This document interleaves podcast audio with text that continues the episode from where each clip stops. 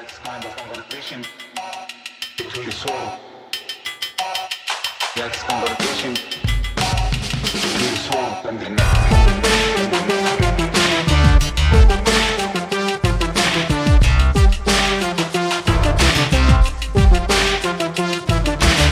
Hello, Prestige heads, and welcome to American Prestige. I'm Danny Bessner, here as always with my friend and comrade, Derek Davison. And I'm really excited about today's podcast for a couple of reasons. One, it's a theme that we've addressed a little bit on the show in the past, but I think we could do a lot more with, and that is, of course, video games and their relationship to how Americans think about themselves, American foreign policy, etc. But even more important, I have invited and they have accepted two of the best video game podcasters in the game. That is Michael Swaim and Adam Ganser. Michael and Adam are hosts of One Upsmanship, which for my mind is the best video game podcast today. And they're also, uh, I don't know, owners, co creators, whatever it is, of a really awesome podcast network called Small Beans, which I encourage you all to check out and subscribe to. It has a bunch of different episodes on movies, on mental health. It's, it's really interesting and eclectic. So, guys, thank you so much for joining the podcast today. Hey, Our love to be here. pleasure. Yeah, thank you yeah, so much. thanks for inviting us. Uh, so one of the things that I want to start with is like I feel like we're all around the uh, same age, sort of elder millennial, early millennial. We're really the first generation where video games began to become an art form in their own right, uh, equivalent to my mind to music, film, and television. But I, I want you guys to talk a little bit about the role that video games play, why they are worthy of serious investigation, why it's really a major, not only American, but international art form that critics will be examining and engaging with really for decades, or at least decade or two until the climate catastrophe kills us all. yeah, you want to take that one, Mike, or you want me to? Yeah, so? I actually find that a really interesting question because video games as a medium are the newer medium. And by that, I mean all media tries to encompass the previous media that came before it, right? So film encompasses music, film has music in it, film encompasses photography, it has still imagery in it. Video games encompass film. And so to me, it that that alone makes it an important medium to discuss. Um, and beyond that, the thing that's unique about a video game, of course, is the interactivity or ludo narrative, the idea that the story is dispensed through your interactions. And that makes it truly international. There are games like, take Mario Brothers, you know, classic Ur game. Anyone can play that. There's almost no dialogue. You don't need to understand a particular cultural trope or a particular language to enjoy it. You're just bouncing around and it's clear what your goal is. You want to go to the right and collect coins. That's all you need to know to get Mario Party. But I guess the cultural touchstone is doll- is coins equals money, but that's pretty easy to grok.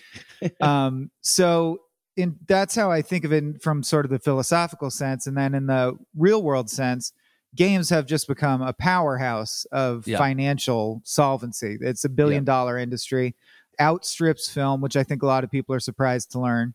And yeah, ship all over the world, and now is influencing film. I mean, we've got the Last of Us TV show uh, based on a game that is honestly very cinematic. So I feel like we have the media now talking to itself. A movie inspired a game, inspired a movie or a show rather. There's going to uh, be so many more film adaptations of video games in the That coming is the like, That year is or just thing. getting started. Yeah, I'm Yes. talking to executives for this piece I'm writing on Harper's. Everyone, get ready for it on writing in Hollywood. And basically, now that all the IP from Marvel and the superheroes has been bled dry, that's the new. They're, they're Yeah, all what they're talking about video game adaptations. It's Right, it's which makes wild. That sense. is going to be the new thing. Yeah, it also has the story right there. Sorry to interrupt, Michael. No, not at all. I was I was also going to add, Mike, if you don't mind. I, the other thing that people kind of maybe don't realize is video games is still the cheapest form of entertainment for a lot of people, right? Meaning, like for the amount of hours I get for a video game, I get way more entertainment out of a video game than any other like sports, than television, than movies, right? Like video games is accessible entertainment for a, at least a lot of uh, Western people, I suppose I should say, right? And I think that's made it popular. And then the real thing that's of, of incredible interest to me is unlike television and movie, which are not totally one directed, unit directed media, is that like obviously the audience shapes, you know, how audiences react, et cetera. But it, it's much more the interaction must have a really significant role in shaping the ideology that comes out of video games. I mean, one of one of my like great video game experiences whenever was I think it was the first Medal of Honor came out in 1998, 1999, whatever it was, Yep. and you're just playing Saving Private Ryan. You Right. know, that entire first scene is you're, you're like doing Saving Private Ryan and I'm like 13 or 14. Uh, you know, that movie like really pumped me up and made me feel really good about America doing good in the world and then you basically get to kill Nazis on your video game screen by playing this awesome movie screen. And it just reinforced to me at almost even a subconscious or unconscious level the importance of the United States doing good in the world, right? Like war is hell, but the United States needs to do this. Otherwise, horrible things happen. Therefore, three years later, the war on terror gets going and we need to go around the world and defend things. It's always very interesting to me that Medal of Honor, Call of Duty, the initial ones, World War II video games, immediately follow Saving Private Ryan and lead into Band of Brothers, which I think actually debuted a week before 9 11.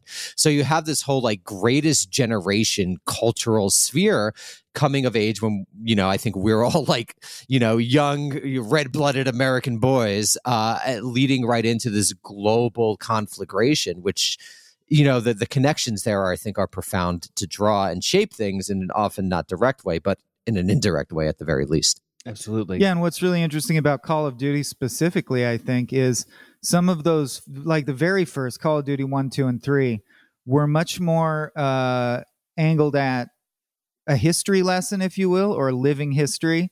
Every time you died, there would be a notable quote from the era about the conflict. And I think they stuck much more, they were trying to be almost a History Channel special come to life. Whereas as the game has progressed, people who aren't familiar with the franchise will see it's become something very, very different. It's Yeah. become an action movie on steroids.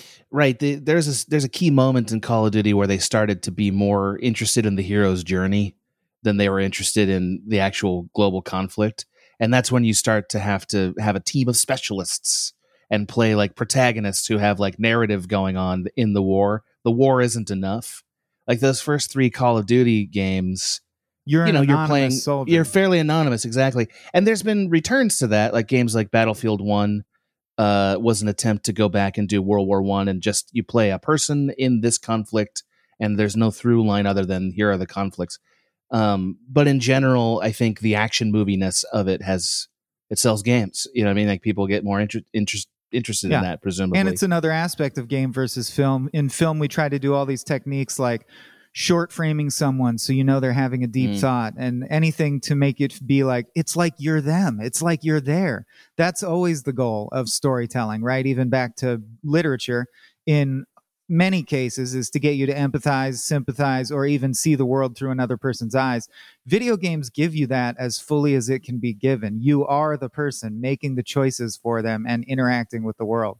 So I think it has a profound psychological effect in a way that films and literature also have, but it's almost a little more. I know where this conversation's headed, so I'll say a little more insidious, or it can be insidious in the sense yeah, yeah. that you find yourself doing an action a thousand times, let's say murdering someone, and you wonder how that is affecting your views on murder or political murder or war. Has there been any, I, I, not to be too academic about it, but study or, or even just an article about the politics of video games? Because this is probably the most bipartisan art form in the United States today. Like you could imagine who's seeing the new Ava DuVernay movie. You could imagine who's Mhm. not seeing the new Ava DuVernay movie. You could imagine who's seeing, you know, the Kevin Sorbo oeuvre, and you could imagine who's not seeing. But everyone who's seeing those movies very well, or at least their teenage boys, or I guess now into millennials, their 50 year old sons, um, are playing Call of Duty. So, do you guys have any thoughts about the politics implicit in something like a first person shooter? There's obviously this desensitization going on, but I'd love to hear more. Yeah. Well, so I, I find, first of all, there are a lot of articles out there from what I've heard. Also, I've streamed Call of Duty a few times on Twitch and had people show up who were very angry at it philosophically and politically and like link stuff about like here's some things you should know about the the damage we're doing to our views of people in the Middle East, for instance, just by playing the campaign stuff. Which I was like, hey, good for you for sharing that. You know, that's uh that's great. Um, in general, there isn't any question. I think that uh like I, I don't necessarily think video game causes violence but i think it does cause uh you to sort of shut off the part of your brain that considers the consequences of violence right so like anytime you're engaged in an activity where you know you're shooting over and over like blowing up huge pieces of the landscape or whatever in some foreign country like let's say a made up country that seems kind of vaguely russian a thing you're going to do a lot in call of duty you know it just sort of reinforces this uh vague sense that like ah you know that's where the bad guys are the bad guys look like this they live in an area like this they talk like this and it just sort of seeps in in a way that you don't think about and there's been studies to that effect um also just the game will often ask you to care about a character you're playing alongside of, right? Or a particular member of your team. It's like, not that person, that person can't die. Um, and Call of Duty is not the worst offender of this. Like, actually, I would say, weirdly, some of the Rockstar games are some of the bigger offender of this, where like, I got to murder these 50,000 outlaws, but I got to save John Marston. if I don't save him, none of this means anything. And that cognitive dissonance is strange because the only way it works is for you to stop thinking about the humanity of everybody you're killing and only think of your friend as your human. That's the only person who's an actual person. Um, and that's an interesting side effect. Well, it's interesting because, as we said, there used to be anonymity across the board. You're an anonymous soldier, they're right. anonymous soldiers. Now you're a movie character and they're mm-hmm. anonymous soldiers. Mm-hmm. So it really does mimic something I imagine happens in war, which is in order to do what you need to do, you dehumanize the enemy, but you don't dehumanize yourself or your own guys, right? They're full people to you. And uh, pushing that into extremitude without sort of analyzing the effect it has, I think is a problem. I agree with Adam that I don't think violent video games cause violence. Um, like I would put, I'd be much more wary to put the like a school shooting at the feet of video games. Although I see right. people drawing that connection, uh, I think violent media in general may have an effect on that level, but it's more the idea of dehumanization and simplification and glossing over things. For example, in all of these games, by virtue of the fact that they're games, you can soak up bullets, right? If I got if I died every time I got hit, or if I got sepsis and had to get surgery every time I got yeah. hit in a Call of Duty game, it would be not fun. So there's also this idea that war is going to be really fun. We're all going to have a blast there and it's going to kick ass. And uh, that is a little problematic to me. In fact, on our show, we have a thing called the Celestial Hard Drive where we enshrine video games. And I have routinely blocked Call of Duties for this very reason. Yeah, which yeah, is, we debate this. Yeah, it's it's a big debate for us. Is it all right what they're doing, and does that matter vis-a-vis it being a quality video game? Because the thing to know about Call of Duty, if you're not a big gamer, is it's the dominant franchise that there is. It's yes, it everyone plays money. it, and it's the most financially successful game of all time. Also, uh, on the subject of the war is going to be fun. I, I, don't know if you were involved with this, Mike, but at Cracked, I made a video alongside Robert Evans. Uh, like I produced this video, I want to say, where he was showing terrorist recruitment videos that were clearly cinematically derived from Call of Duty, like slowed down rocket launcher shots and stuff. So, like this, the idea, this, the insidious idea of war being fun and like a video game is a problem. It's a thing because it's an effective recruitment tool and it's been used that way.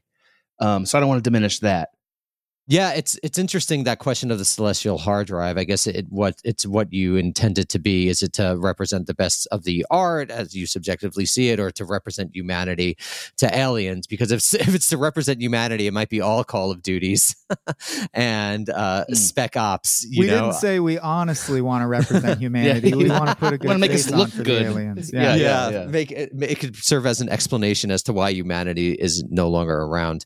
Um, one of the, one of the things to me me that is particularly interesting about Call of Duty, and I'd love to get your thoughts on it, is how, to me at least, the ideology has changed over time. Because, like you said, in sort of like, let's say, boomer driven Call of Duty, I'm not even sure if that's accurate, but of the late 90s, early 2000s, sort of Saving Private Ryan, Call of Duty, where um, it's very, you know, pro America, unipolar moment. The Cold War has ended and we won, and we're the only people who are able to make the world safe. Um, that's a particular ideological message. But um, recent Call of Duties, obviously, there's these three series. So I'll just talk about uh, the second uh, for a second the Black Ops series because the um, Black Ops series to me is actually quite interesting ideologically because basically, and correct me if I'm wrong, you, you essentially portray a bunch of psychopaths. Like in in that series, there's like not really a good guy. The government's always trying to fuck you over. It's tricking you. It's manipulating you. That's you know you couldn't imagine that sort of game in the late '90s Call of Duties where they're doing like Winston Churchill quotes and you know Franklin Roosevelt quotes. So there's clearly a shift there which represents i think a, a, general shift in like young male culture which is like you know the conspiracy gen x thing is now basically everyone thinks that now. Everyone under 35 basically thinks the government's lying to you in some way whether it's qanon on the right or like why are you spending so much money on imperialism and not healthcare on the left? Obviously one of those is real one of those is isn't so isn't. So that's a difference. But the compelling thing to me is that the message of all of these black ops games is basically like you can't change into the system. The system is evil.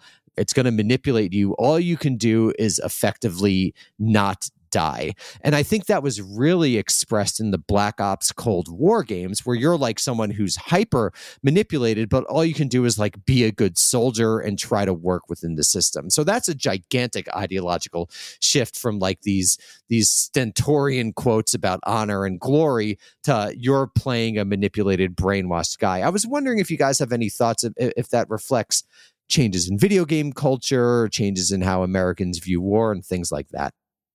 I do think that developers feel a bit more free to tell you what they think now than they probably did 20 years ago. Like actually the thing you're outlining in Black Ops is also true of the mod- the Modern Warfare series that got rebooted. Right? Like one of the main plot points of that series is our weapons are being sold and stolen question mark to our enemies and being used to sort of mix up and convolute the messaging and that might not be an accident. Like you basically don't know who to trust, and you know your government isn't really trustworthy. Um, that would never have been in the original Modern Warfare series, right? Like there was a clear, like in the original Modern Warfare series, Russia invades America, and it's very much like Red Dawn, right? Uh, it's very pulpy in some sense, and it, you know it's fun in a video game way. This is trying to move into like making a commentary, but it's you know convoluted and difficult. Um, and I honestly think you're just seeing more games outlining a kind of nihilistic worldview in general right? Like uh, I, I was talking about Red Dead 2 um, recently. Pretty the end cynical of game, yeah. Really, I mean, beautiful but cynical. The the main antagonist outlines his viewpoint at sort of a cathartic moment. I don't want to spoil it for anybody who hasn't played it. Other than he say he says, "There's only surviving. There's only winning and losing. There's nothing else." Like he literally says that as you're trying to beat him to death. And that's capitalism, right? I mean, Right. this is the, like this is the thing. I'd love to get just to pause on it for a second because they almost games that I've played and I play a fair bit. They don't really address capitalism head on, except in Bioshock, like where they're like libertarian nuts and they created this like horrible society that's like capitalist and underwater. So some games do, of course, but but that to me is just like saying capitalism is all we got, right? Like um if you think about a lot of climate fiction from whatever you know psychological perspective and tyler austin harper um, has talked about this on the podcast time to say goodbye. It, it's very small c conservative in its vision which is that things end and then people turn into literal animals they join packs and then they murder each other. And this is basically every video game. Um, so i was wondering if, if we could talk about red dead or whatever but it seems like there's a capitalist logic embedded in that the only thing you can do is survive and that's it. You guys have any thoughts about that Yeah, I think it's also part of it just becoming more filmic. Video games have always felt sort of like the bastard stepchild of film in a lot of ways. Not all games. There are games that are pl- used to be toys more than movies, but certainly when we're talking about narratives and war narratives, uh, it's almost had a Marvel a Marvel effect where it, what matters now is that we bond to these specific characters and that these characters have nuances and that they have flaws that we can dig into. And sometimes I wonder if that's of accord with the because the military literally works in tandem with the Call of Duty company now to uh, help construct these games in a way that's going to not portray them in a bad light. So I do wonder how they react when they have meetings about like how it's going to be, you know, your agent's going to get burned and have to go rogue because the government screwed him over. Uh, but at the end of the day, I think harkening back to the first part of the conversation, what really gets me is it's just a dehumanization machine. And what better dehumanization machine than a machine that you know these are holographic. No, you know, no one's dying. These are not real people, they're puppets. And yet at the same time, there's the ever ongoing quest to make it so realistic that you can't tell the difference. For example, mm-hmm. a Call of Duty uh, level that really speaks to me to this is the one where you're projected into a helicopter that's bombing people, and it looks like news footage. It's it's yep. grainy, uh, green and white footage, like you might have seen the bombing of Baghdad, and you're uh, hearing just ra- like very uh, calm radio chatter as you take target taken out. There's guys on the bridge, target taken out. And it really, really looks more like news footage than like a game. And it just makes you wonder, especially with the advent of VR now, when I don't believe that video games cause violence, but at the same time, one day when there's a virtual reality machine where I can just murder someone and it seems absolutely realistic, I have to believe that that does something to me.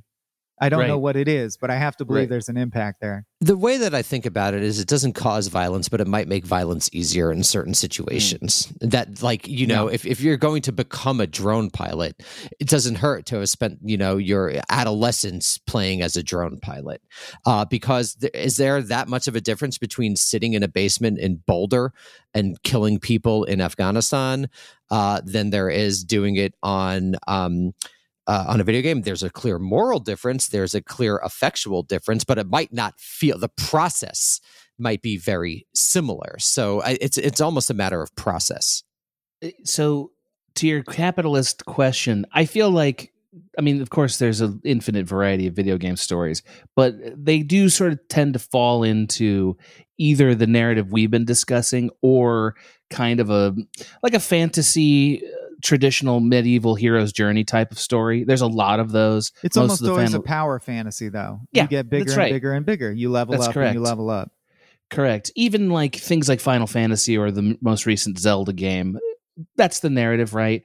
They do reinforce capitalism in the sense that you always grow just like you said right that's also a capitalist idea like that you you you always have to get bigger better stronger fitter and then eventually you win because you've earned it you know that's a fun that's which is very ideal. different from chess right like chess right. the, the the queen i mean i guess the pawn can level up to a queen that's actually is at the original level up but for most of the characters they remain the same right it's it's it's a, it's it's and it's obviously steeped in feudalism you know mm-hmm. there are pawns there are lots of them but they're weak and the and the queen is awesome but that's a really interesting that's that's very interesting, Adam. That that it's always about growth, which is like an inherently capitalist thing. You that you you become the most powerful person by becoming level ninety nine or level star star, and then you just destroy everyone, which is the moral equivalent of being a billionaire today.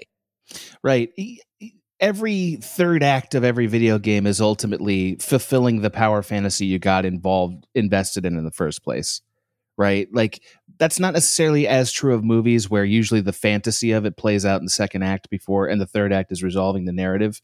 In a video game, the third act's where you finally got every single thing and now you're just going to wage a, wa- a swath of destruction, right? Like pretty much every game, even a Mario game, your capability of like stomping on the evil mushroom is much more broad and, and satisfying at that point than at the beginning, right?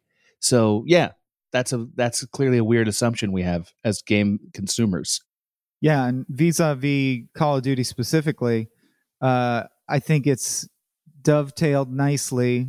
Not, I don't find it nice, but nicely into the War on Terror, uh, the George W. Bush War on Terror, the OG War on Terror, um, because I mean, look what's happening in Gaza, right? I think we, as a Western culture, have a lot of us have bought into the war on terror and the idea that if someone's a terrorist, it's okay to kill them. Just like we used to think if someone's a Nazi, it's okay to kill them uh, during the World War II era. Some people still think if you're a Nazi, you should be killed.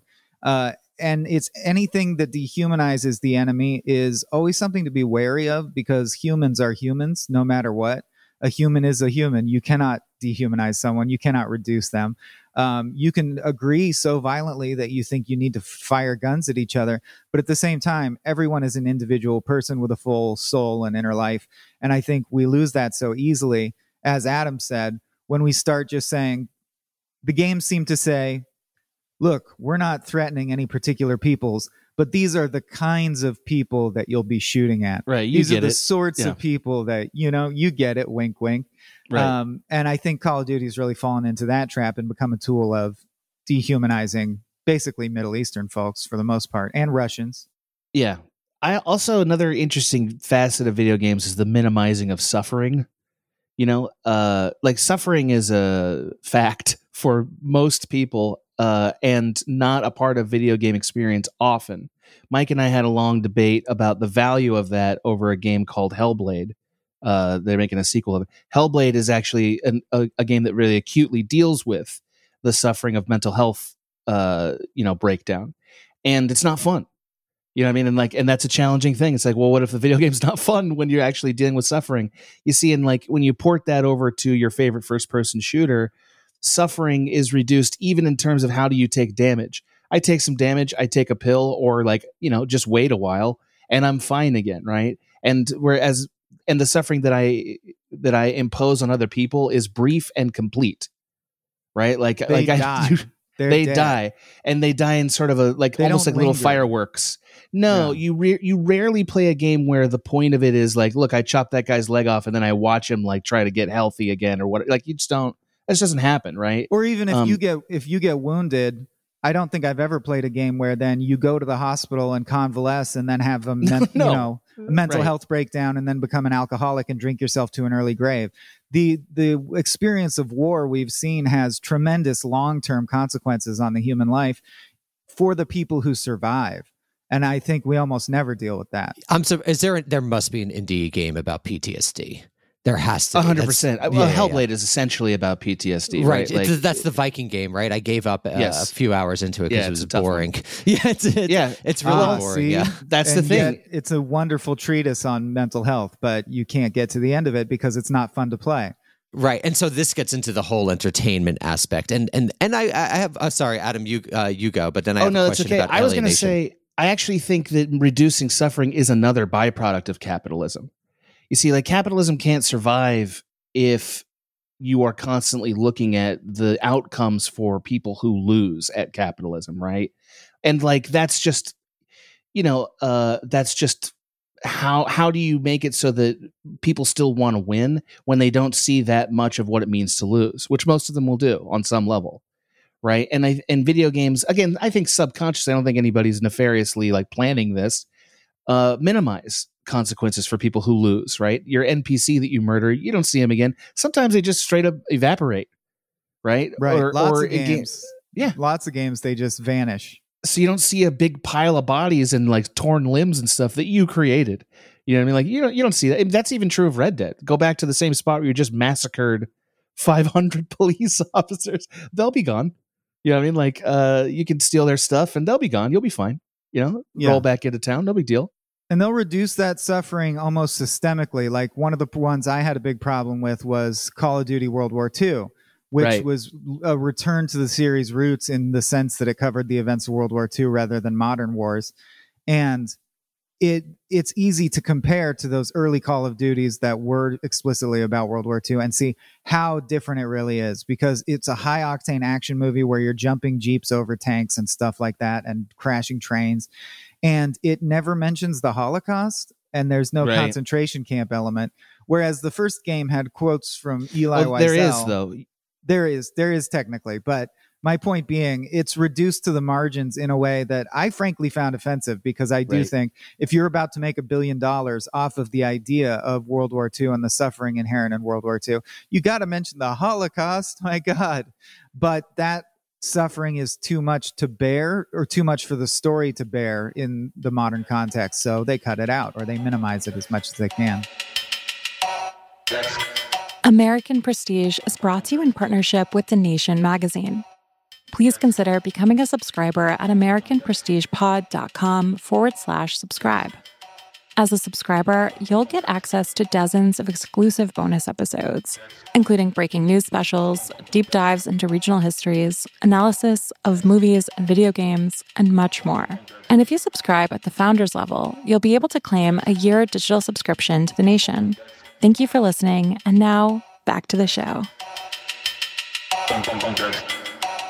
So I got a question about video games as a capitalist art form, even beyond the content of the game. Um, so, I mean, I think you could see a trend of alienation, of people spending less time in groups, of people, you know, eating worse food, smoking more drugs, whatever you want to, whatever cool phrase you want to use. And and so video games to me are, are interesting because on, on one hand, you're, you know, sitting in your house, usually alone, but on the other hand, you might be connected and have this simulacrum of connection with other players. So, do you think video gaming as, you know, the major American art form, I would imagine, I don't know the numbers, but especially for young men, probably especially for young men under 40 and especially especially for young men under 30 contributes to alienation and sort of the rise of these like internet cultures whether you think about gamergate which morphed into incel which morphed into Pepe the Frog. Do you have any thoughts about that social function that video games serve? They're certainly concurrent. There's no doubt that those things are concurrent um, most of my thoughts will be somewhat anecdotal. So, I mean, you know, not having like studied it in any detail, I can tell you that, like the internet, gaming online, if it's not with somebody you already know, is still fundamentally anonymous. And what I mean by that is like, I used to play a lot of Destiny 2, right? Uh, a game that I still think is very fun. And uh, in that game, you got to partner up with people, and you can either make a f- group of friends, or if you're somebody like me who doesn't have time for that, find randos to play with you know, playing with a rando might mean I'm dealing with a racist 12 year old. You know what I mean? Or it might mean I'm dealing with somebody who, uh, if I say the wrong thing, it's now we're arguing about wokeism or whatever. You know what I mean? And like, uh, or vi- or whatever, man. You know, like insert your least favorite conversation. It's possible there, right? It's a land of nightmares. And I say that like, why is that possible? Because I'm not, I don't know this person even though I'm interacting with them, I don't know them really. And they know that, and I know that. So I'm allowed to be terrible if they do the wrong thing in a mission, or they're allowed to be terrible, right?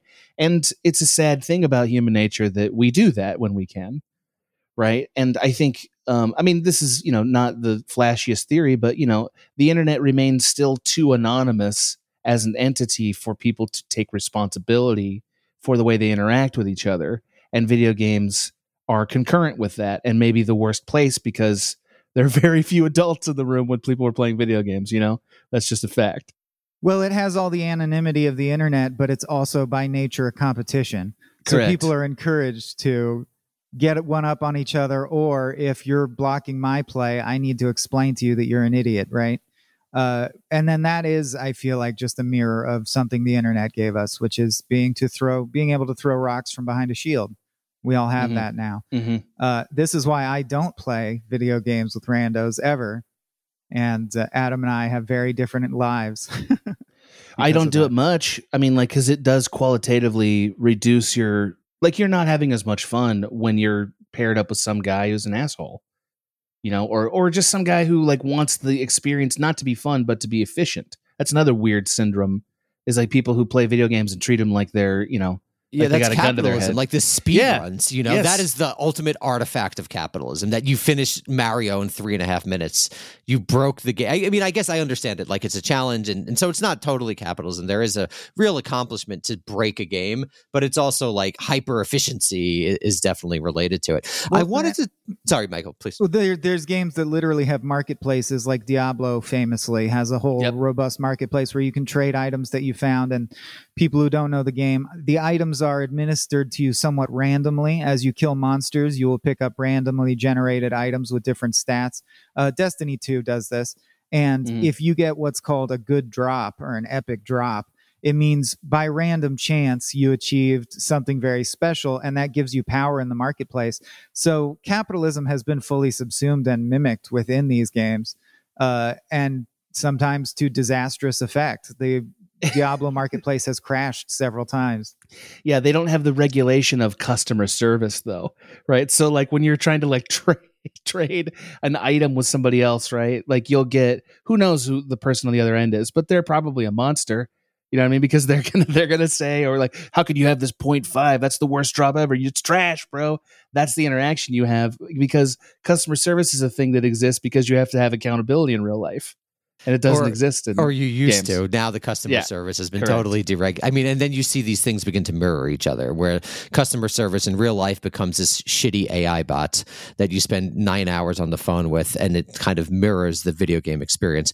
One thing I did want to talk about a little bit more is Red Dead Redemption 2, particularly because this is was such a gigantic game. Maybe one of you guys could just explain what it is. And Adam, we were talking off Mike, you said something about murder for murder's sake. And I was wondering if we could dig into Yeah. that. And also if you have any thoughts about how the J- game portrays westward expansion, um, Okay. which is obviously sort of the, the, the final moment of colonialism. I mean, obviously colonialism continues day to day, but the of formal colonialism, now we've kicked out all the indigenous peoples and ethnically cleanse them. And I'm just curious. I've never played the game because I, I didn't have the time, frankly, to put into it. But I'd love to hear what it says about it and um, what that says about ideology.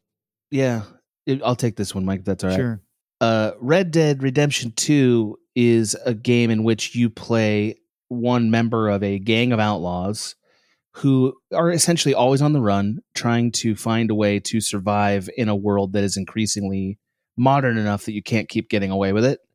Um, and in that capacity, you know, you're you're sort of you're playing under the leadership of a cult figure named Dutch van der Linde, who is sort of promising like we just got to get a little money and then we'll finally escape to this to Tahiti or someplace where we can be ourselves and like live free and not have this you know nightmare of expansion crack down on us right and you know you murder two three hundred people and and I just to be clear I love this game I played it four times but it does have its flaws and one of those flaws is that uh at the end of this game, you know, so this is maybe a spoiler warning for anybody who really wants to play it.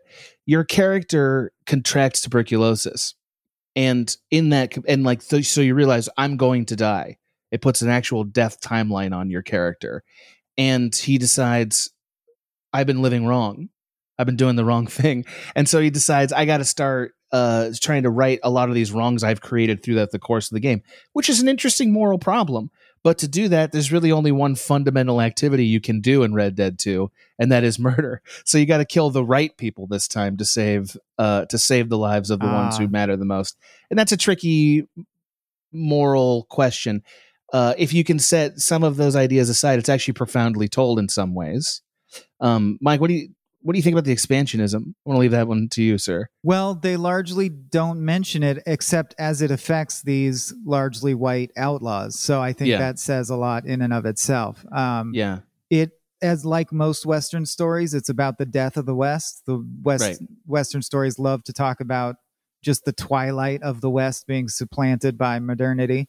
And in this case, they use that as sort of a shadow colonialism, right? We're more concerned about now there's cars and telephone lines, so our beloved outlaws are going to get cracked down on. Their way of life no longer exists. Um, as I recall, there aren't many references to, hey, you know, a way of life that no longer exists. All the native peoples that we've genocided.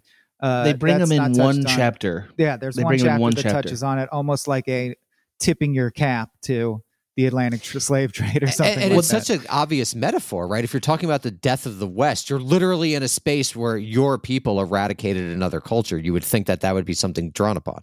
I mean, I think the game designers were terrified of doing that wrong. And so what they chose to do is they chose to bring in this one character who's very much a Chief Joseph analog and his son who wants to fight back.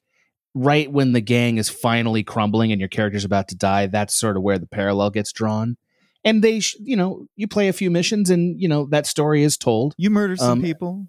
yeah you kill some people. Uh you, you know and and there are consequences that you that you have unintentionally on the tribe. Um and that i think was you know somewhat well drawn. But yeah they didn't want to get into it too much um because i think they didn't want you to have to think too hard about what you're doing you know Do you think they were possibly afraid of getting criticized by for not doing it well, or is the video game community not doesn't that's not the tactic they would take? I think they were 100% afraid of that. So, like, Rockstar makes Grand Theft Auto. Um, Grand Theft Auto, for those of you who don't know this, uh, is easily one of the most popular franchises and is the the quintessential Vice playground game where you know I mean, you play a that's criminal. capitalism all the way Yeah. down. Yeah. You, you play a criminal uh, you're trying to make it in the big city by doing crimes. You know what I mean? Like, and it's It's uh, comically you know, cynical. It's Yeah, like, it's hey, cynical. let's have fun. We're the bad guys. right. So Red Dead was the was it first was like let's do this GTA, but in the old west. But the problem is that the story was good was good enough. They were like, ah, we got to do a better job. So Red Dead Two, they're trying to sort of do both things, where they're telling this sort of I'm going to put this in quote poignant, and I actually think there is a lot of poignancy to it. Poignant story of regret uh, and do justice to the actual times to some degree, but also still let you murder everybody. So you know, yeah, they were afraid. I think It always rings a little afraid. hollow. Like GTA 4, for example, the main character famously runs around killing people, but saying things like, "Oh, the city and what it makes me do." The city. Oh, why? Why? yeah, yeah, yeah. yeah. Um, but as yeah, you're mowing down row after row of enemies, uh, because ultimately a video game has to be a toy, and if the toy is a shooting toy, all I'm going to hand you is a hammer, right? That's that's how it's going to be. So any kind of story is viewed through that lens. Here's a stupid question, but this was something that I was thinking of. what a way to begin. Uh, something I was thinking of when I was writing the Call of Duty article. Uh, I'm just going to use a dumb example, bad pitch, but is, could there be a game where instead of shooting, you give people flowers and turn them into peaceful people? Ah. How come there isn't stuff like that, Yeah, right? Like, there- obviously, yeah. There's an indie game called The Valley where you use a life gun and shooting stuff brings dead stuff back to life. Nobody played it.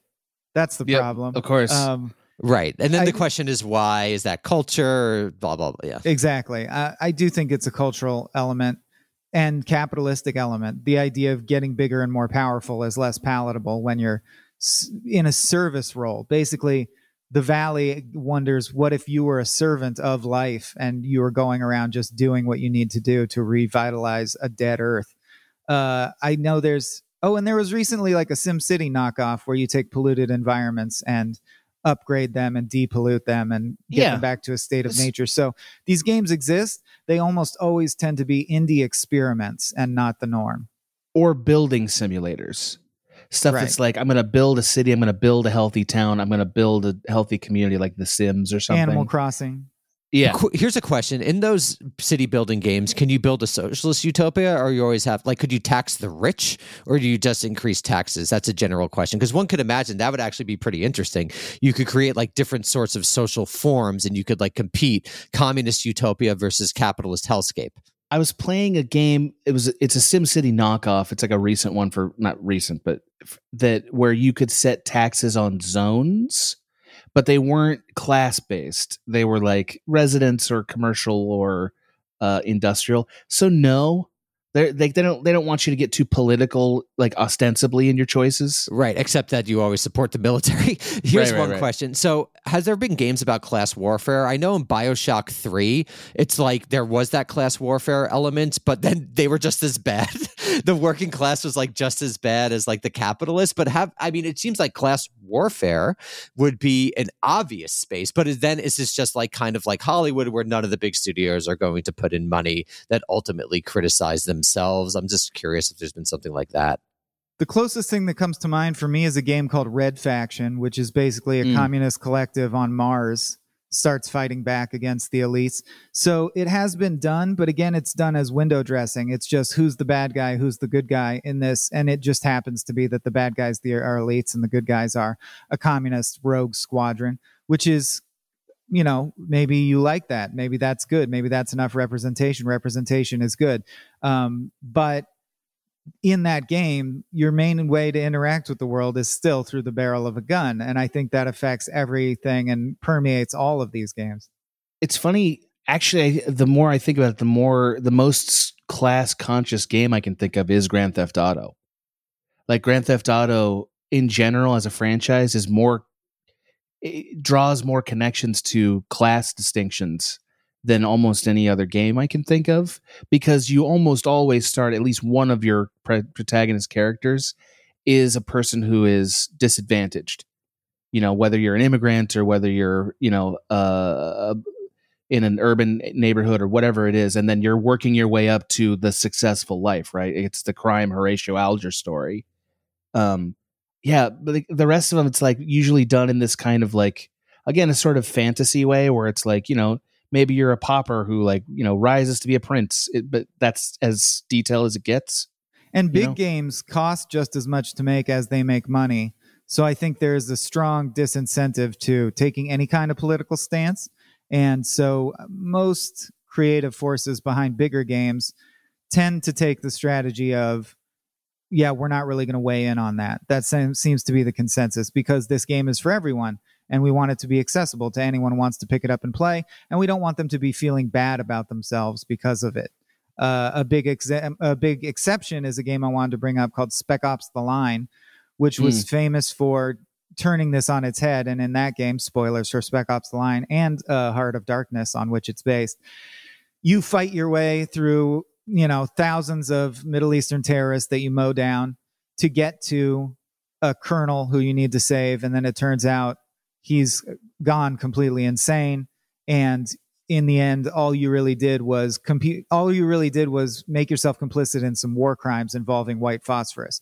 So by completing the game you learn that you are the bad guy. Uh, and that was a huge departure at the time it, that game is still talked about as being wildly creative for that fact now did that change hearts and minds? I don't know. I like well, to think that small c something. conservative. You know, I mean, this is this yeah. is my critique. That's a conservative critique. The conservative critique, all when you is small c, not like Republican. It's just like things can't change. You could, you know, try to do well, but you'll be fucked, and then at the end, you're just fucked. It's not about making like ending the empire. Now, that is such a wild um, michael and i love to hear what you think about it. Is that just not imaginable in our imperialist capitalist culture in a way that it, like no one will play it? Because it, it reminds me michael that that that plot reminds me a lot of black ops cold war which is at the end you're just fucked and there's just no yeah. way to change things. So you're just right. fucked and that's that. But you can survive and good for you. You lived another day. Um trying to think there's a game called papers please that's uh, yeah. was entirely designed by one man. Very good game. Uh, where you are a checkpoint agent, just processing people's papers as they cross into sort of a satellite, uh, you know, USSR breakaway state. And by the end of that, by making the proper paperwork choices, you can dismantle the government, overthrow the government. Um, that's the one that comes to mind for me, and that one is quite a fun game. But it really takes a genius to gamify something like doing paperwork and make it fun and uh, I, his name escapes me. He also did Return to the Obra Dinn, but this guy is a genius and is one of the luminaries in indie gaming right now. And he's able to make something like that interesting. I would love to see because I do believe anything can be gamified in a spectacular fashion. But I would love to see, and I have not seen, cannot think of a game where, for example, the main goal is to redistribute wealth equitably or uh, you know, make healthcare more widely available for the people that you're serving and see how it impacts the culture. Uh, that's just not done. Not that it can't be done, but it's our priorities again, are very far from that. It's in life simulators and stuff like you know, like that kind of stuff is in Sim City or whatever. But really, it's not the goal. It's just uh, it's like a a hurdle you have to get over to make your city big. So you can get better. bigger. It, the right. goal is still just to get the biggest Correct. city. It doesn't matter Correct. what kind it is. Yeah. You could imagine a game, a SimCity type game based on that recent David Graeber Wengrow book, which was about how like cities at some point chose not to grow. And that actually led to like a system of social stability where they were able to last hundreds of years and actually increase life quality um, for everyone. It's just so, so outside everything we drink in ideologically in every moment of our lives. I'm betting that there probably are a, a lot of indie games that are trying this, but we're just not hearing about them. Uh, like so, I don't want to say they don't exist. They are definitely not. They're definitely not uh, in the AAA video game space at all. Like I can't think of one. Most games that don't directly try to tell a capitalist narrative um, are trying to be a toy, from what I can tell, or trying to be uh, a traditional like Dungeons and Dragons hero's journey narrative, and that's kind of those are the camps. It feels like. Yeah.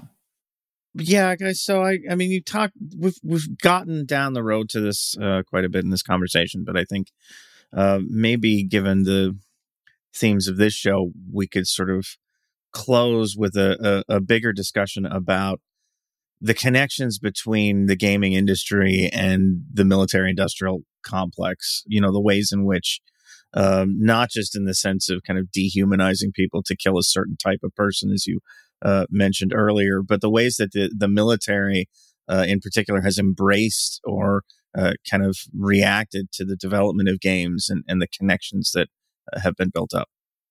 So it's a pretty well known fact that Call of Duty develops their games alongside the military for at the at least ostensibly to make sure that the equipment that they're referencing, the guns they're choosing, the imagery they're using, the military technology that they're uh, showing is uh, accurate and also approved. Which You is know- the same justification that movie studios use, right? Yeah. But we know it goes beyond that. Yeah, right. Of course. Um, I can't. I mean, you know, once you get something as uh as powerful as a force as the military involved in your development, you have to believe they're they're going to say like, listen, we're not going to let you use our our uh any of the contracts for our military equipment if you depict us having you know assassinated this ruler in such and such space, right? Like, um, you know, you these are stories you hear all the time. Eh, I'm sure that that at, at the very least there's a censoring piece of it that's happening that you probably don't think about and that we may never know the full extent of. Uh, Mike, what what else jumps to mind for you? Full Spectrum Warrior comes to mind for me. Uh, that was a game that didn't do too well, but it was lauded at the time for its realism, which is funny because it still has the thing like if you get shot, you can just put a bandage on and now you're alive again. Um, Right. But it was explicitly made with the cooperation of the Army as a recruitment tool. So I think it is known at this point that the military would love to use video games as recruitment tools and thinks that they work as that. Uh, I don't think they'd be committing so much of their time and effort and money to projects like this if they weren't seeing something out of the other side of that. Like if When it was, was, just uh, to make the games accurate, I don't imagine they'd care about that. When I was a kid, I remember you seeing Marine like the advertisements for the Marines. Like that's a thing that Marines have always done, right? TV ads. Yeah. And they were always uh some version of like look at the guy in the suit. Look how put together and noble he is. Now those ads and i've seen them a few times are they're video always games. video games. They're video game ads, always yeah. video games. Like they usually it's like you'll see this like knight like figure or you know even sometimes a soldier like figure navigating like an obstacle course like it's starship troopers and then like the the cgi piece will fall away and oh it was a marine the whole time. You know uh so like they clearly know that it works and you get this this really interesting thing where the aesthetics begin to shape different forms that the aesthetics of video games have so shaped movies and television and commercials and everything that we've done and and and vice versa. So we're in a, a really interesting moment for uh for that. So guys before we go i just wanted to know do you have any closing thoughts? Anything you want to leave our audience with? And so like i'm just going to assume that a lot of you will probably end up watching stuff uh that is video game based you know like probably a lot of you are watching uh, or did watch last of us. And i think one one choice that the film made the television show excuse me made that uh, is very different from the video game and maybe the meaning of it actually matters is they took almost all the killing out of last of us the television show. Um, it's a great story, by the way, but 99% of the killing that you do in Last of Us is out of uh, because the f- the filmmakers believed it would make the characters unlikable if they had them do as much killing as you do in the video game. Now, some of that is a function of how do you fill a, se- a 10, 15, 20 hour video game if it's not killing? That's the question, right? It's puzzles and murder. Like those are the things you do.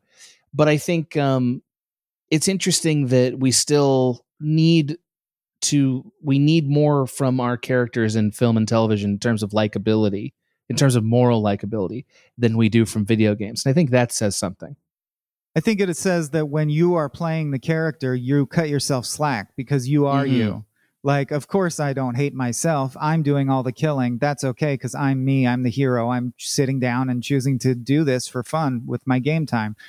Uh, and I think there's a danger of sort of a feedback loop now that we do have so many shows and movies being based on video games that some of those flaws that we've been exploring could get baked in. Uh, like, I'm wary of, let's say they made a Call of Duty show. I'd be very wary of the themes it's exploring because I think the games are already suspect and TV, the new style of TV adaptation tends to be pretty faithful and you stand behind that as your excuse. You say, well, we're just being faithful to the source material. okay, well, as we've just discussed, the source material was made in conjunction with the US military for specific purposes.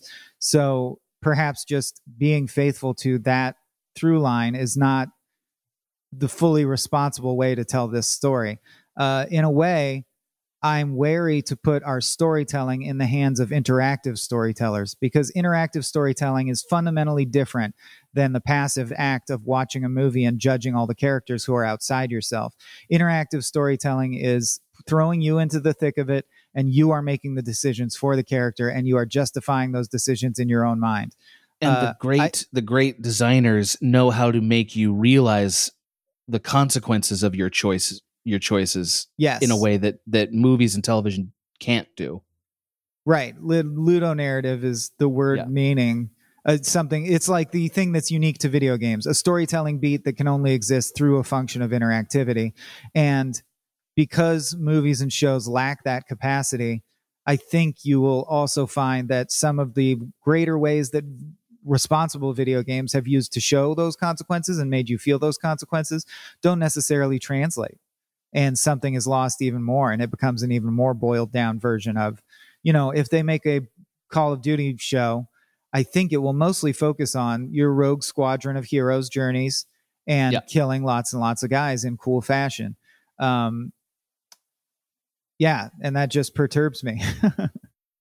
Michael Swaim and Adam Ganser, thank you so much for joining us. Everyone, check out 1Upsmanship. And beyond that, really do check out Small Beans. It's a great podcast network, the exact type of indie podcast networks that people should be listening to. And guys, we'd love to have you back again when uh, some AAA horrible, you know, evil game comes out. I hope you'll uh, think about joining us. We'll sure. definitely play it. That's for sure. and that's American one-upsmanship. Prestige, the video game. That's the one that's going to. yeah, we Take should do a it podcasting video game. That's actually not a bad idea. Some indie producer should do a podcasting video game, create a successful podcast.